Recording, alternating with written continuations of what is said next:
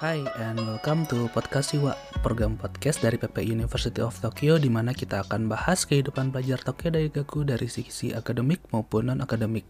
Barang lagi sama saya Lutfan Adalah Spana dan kali ini kita kedatangan bintang baru bintang tamu yang baru itu namanya Mas Agus. Apa kabar Mas Agus? Baik Mas Lutfan. Oke, boleh dikenalin nggak nih Mas Agus tuh siapa dan sebagai sebagai apa sih dulunya di PP Itodai?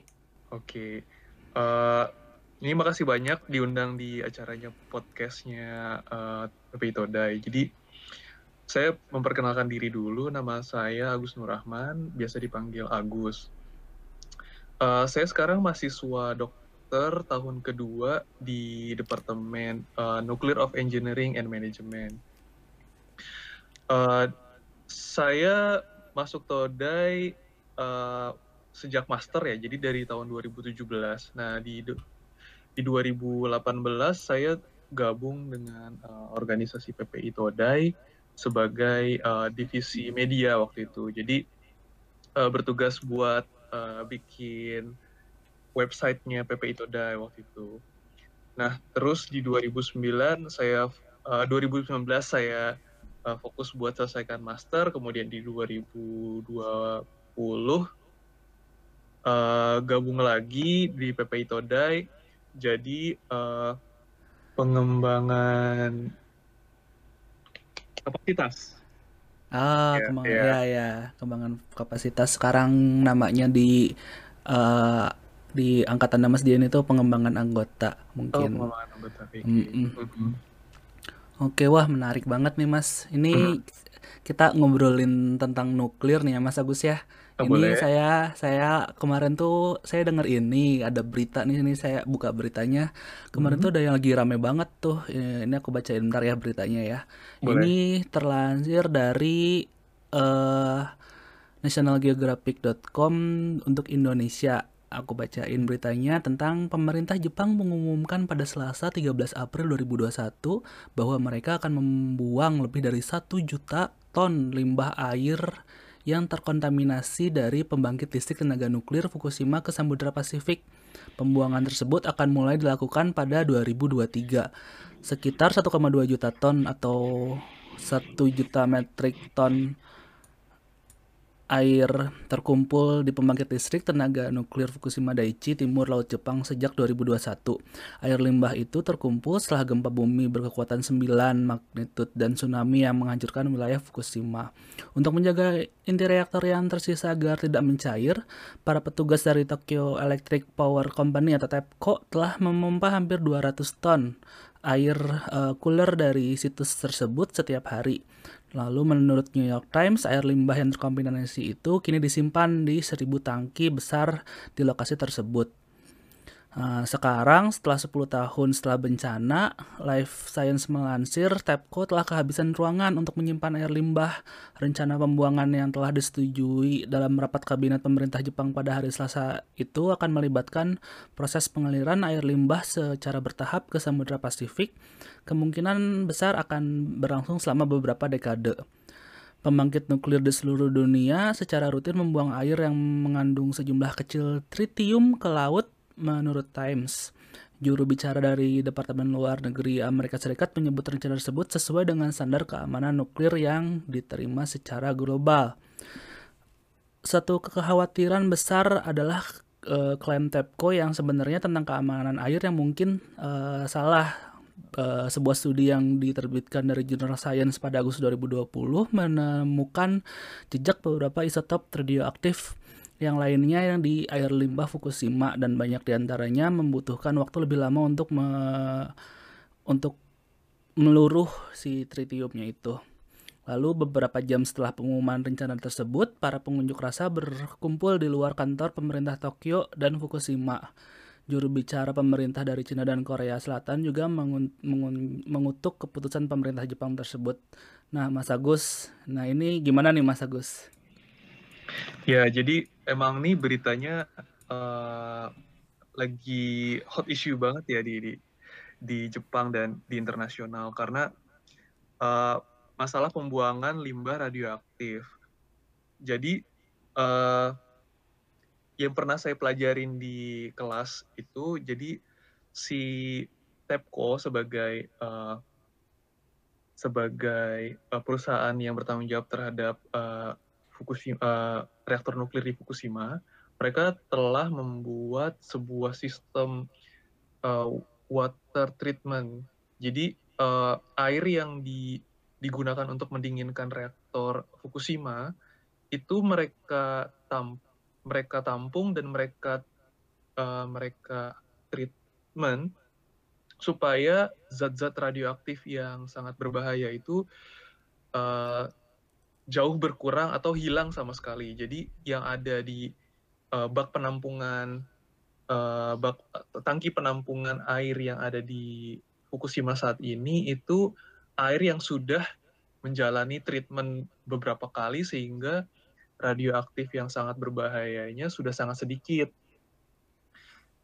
kalau berdasarkan uh, apa namanya informasi yang di ada di TEPCO itu dia dia bilang yang ada di dalam uh, airnya itu adalah tritium di mana itu adalah uh, salah satu zat radioaktif yang sulit uh, apa namanya uh, dipisahkan ya dari air dan hmm. itu zat yang memang ada di di alam gitu gitu sih oh tapi ya kalau saya dengar juga kan mm-hmm. kebanyakan yang menolaknya itu sebenarnya concern terhadap uh, perikanan mungkin ya karena si tritiumnya kalau uh, ada yang bilang katanya kalau misalnya terlalu banyak di ikan mungkin produksi ikannya akan berkurang dan sebagainya mungkin ya.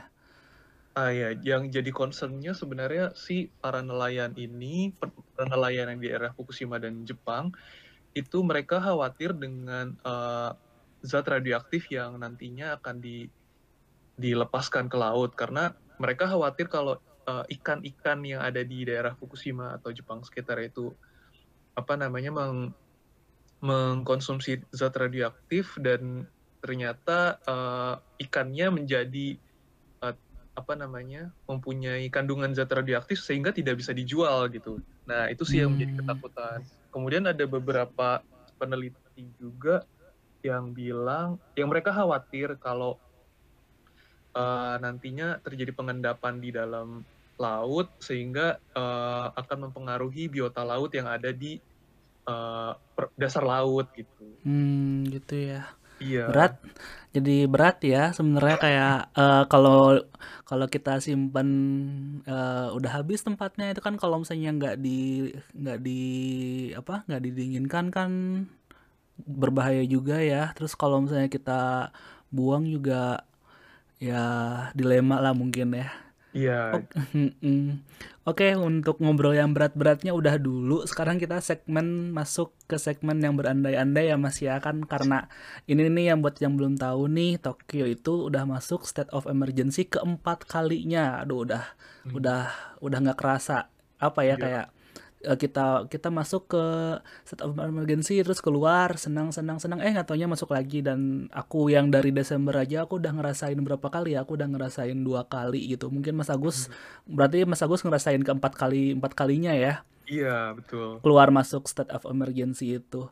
Dan hmm. itu udah mulai dari hari Minggu kemarin. Dan kalau misalnya belum ada yang ngeh juga sebenarnya di Tokyo itu uh, definisi Golden Week itu sudah sudah di, dibuat tabu oleh pemerintah Jepang di mana uh, kayak sekarang aja aku tadi baru sadar kalau misalnya kita ke tengah kota jam 8 malam itu uh, kayak banyak banyak banyak tempat-tempat tengah kota itu sudah dimatikan lampunya bahkan gitu. Jadi kayak Tokyo, bayangkan Tokyo Tower yang biasanya kan kalau malam-malam Tokyo Tower tuh terangnya nyala gitu.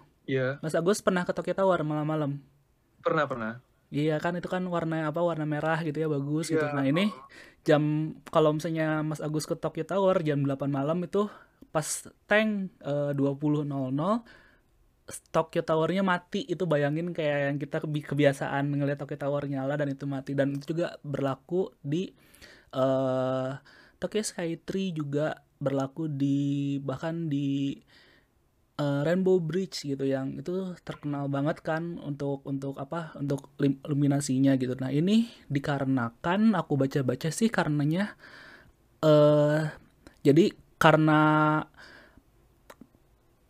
jadi karena restoran-restoran itu dia kan tutupnya jam 8. Nah, orang-orang itu kan uh, sebenarnya kalau ke restoran itu butuhnya makan ya. Kalau misalnya dia but uh, di jam 8 itu uh, nggak ada makanan terus nggak ada nggak bisa nggak bisa beli alkohol. Ya mereka biasanya jadinya orang-orang Jepang itu yang di Tokyo beli alkohol di kombini lalu mereka nongkrong gitu. Dan itu jadinya kan sama aja ya uh, tidak mengurangi aktivitas uh, di luar di luar itu gitu. Jadi jadi makanya untuk yang periode keempat ini uh, state of emergency keempat di include dengan adanya pemati pematian listrik atau lampu secara yang cukup massal dan kalau misalnya kalian teman-teman yang ada di uh, Tokyo jalan-jalan keluar malam-malam itu di perkotaan lumayan gelap gitu.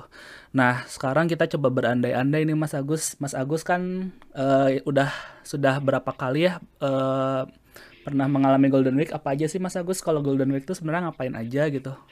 Oke, jadi uh, Golden Week itu sebenarnya uh, ini sih libur panjang uh, libur panjang di apa namanya di bulan April ya. Itu eh sorry bulan Mei. April jadi awal Mei. bulan Mei ya April ya, dan Mei. April, April dan Mei. Jadi dimulai tanggal 29 April ya.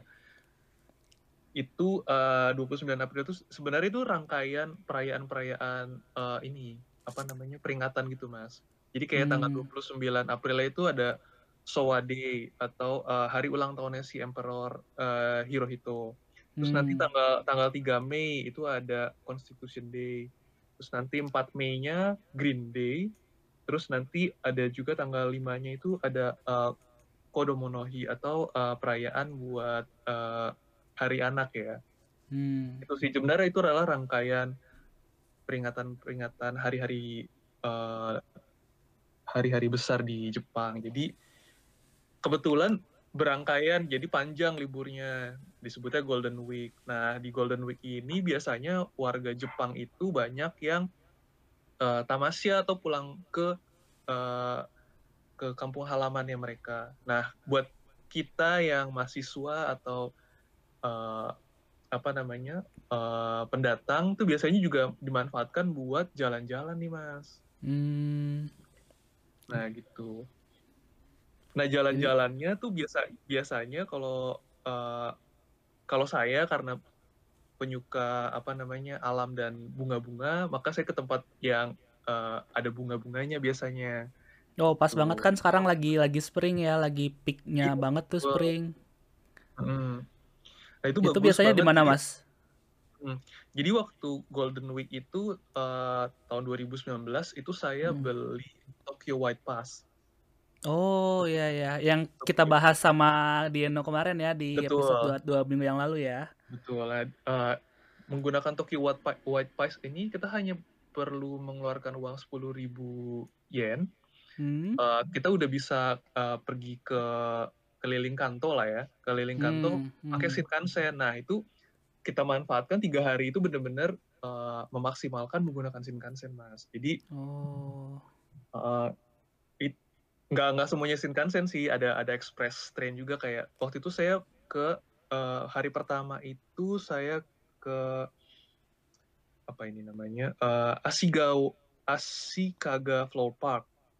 Itu hmm. di di mana namanya? Di uh, Oyama Station. Di sana ada Wisteria Flower. Nah, itu bagus banget Oh, itu yang warna ungu itu yang dia Iya, kayak yang merambat ke bawah gitu ya? betul betul itu itu bagus banget.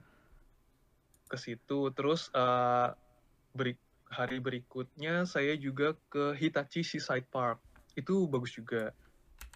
Di sana ada Nemophilia flower. Jadi bunganya warna biru terus di bawah itu satu bukit warnanya biru semua gitu bagus. Oh ya ini buat buat teman-teman yang kalau misalnya mau coba tahu sebagus apa itu bisa di search aja Hitachi Seaside Park. Ini aku baru nge-search terus keren banget ya. Jadi kayak bunganya tuh ada biru dan ada putihnya. Jadi karena dia banyak banget tuh satu hmm. satu bukitnya tuh biru muda gitu kayak betul. nyatu sama langit gitu ya. Keren banget. betul, betul. Uh, itu terus hari ke ketiganya itu uh, saya ke hari ketiganya ke Karuizawa. Ke Karuizawa. Jadi di Karuizawa itu kita bisa uh, explore ada apa namanya gunung yang batu-batu terus ke uh, apa namanya di sana juga ada outlet buat apa namanya beli belanja-belanja yang apa barang-barang uh, diskon. Oh, oh ya ya ya ya ya. Ini juga kalau aku lihat kalau summer kayaknya rame juga ya. Ini soalnya di Karuizawa ada air terjunnya, terus Betul. Wah, asik nih kalau kalau misalnya nanti kita summer uh, state of emergency-nya udah nggak ada, COVID-nya udah berkurang, mungkin bisa jadi opsi juga kali ya kan summer juga kalau nggak salah di University of Tokyo kita ada libur juga kan, kayak Iya, seminggu betul. gitu kan, jadi Hmm.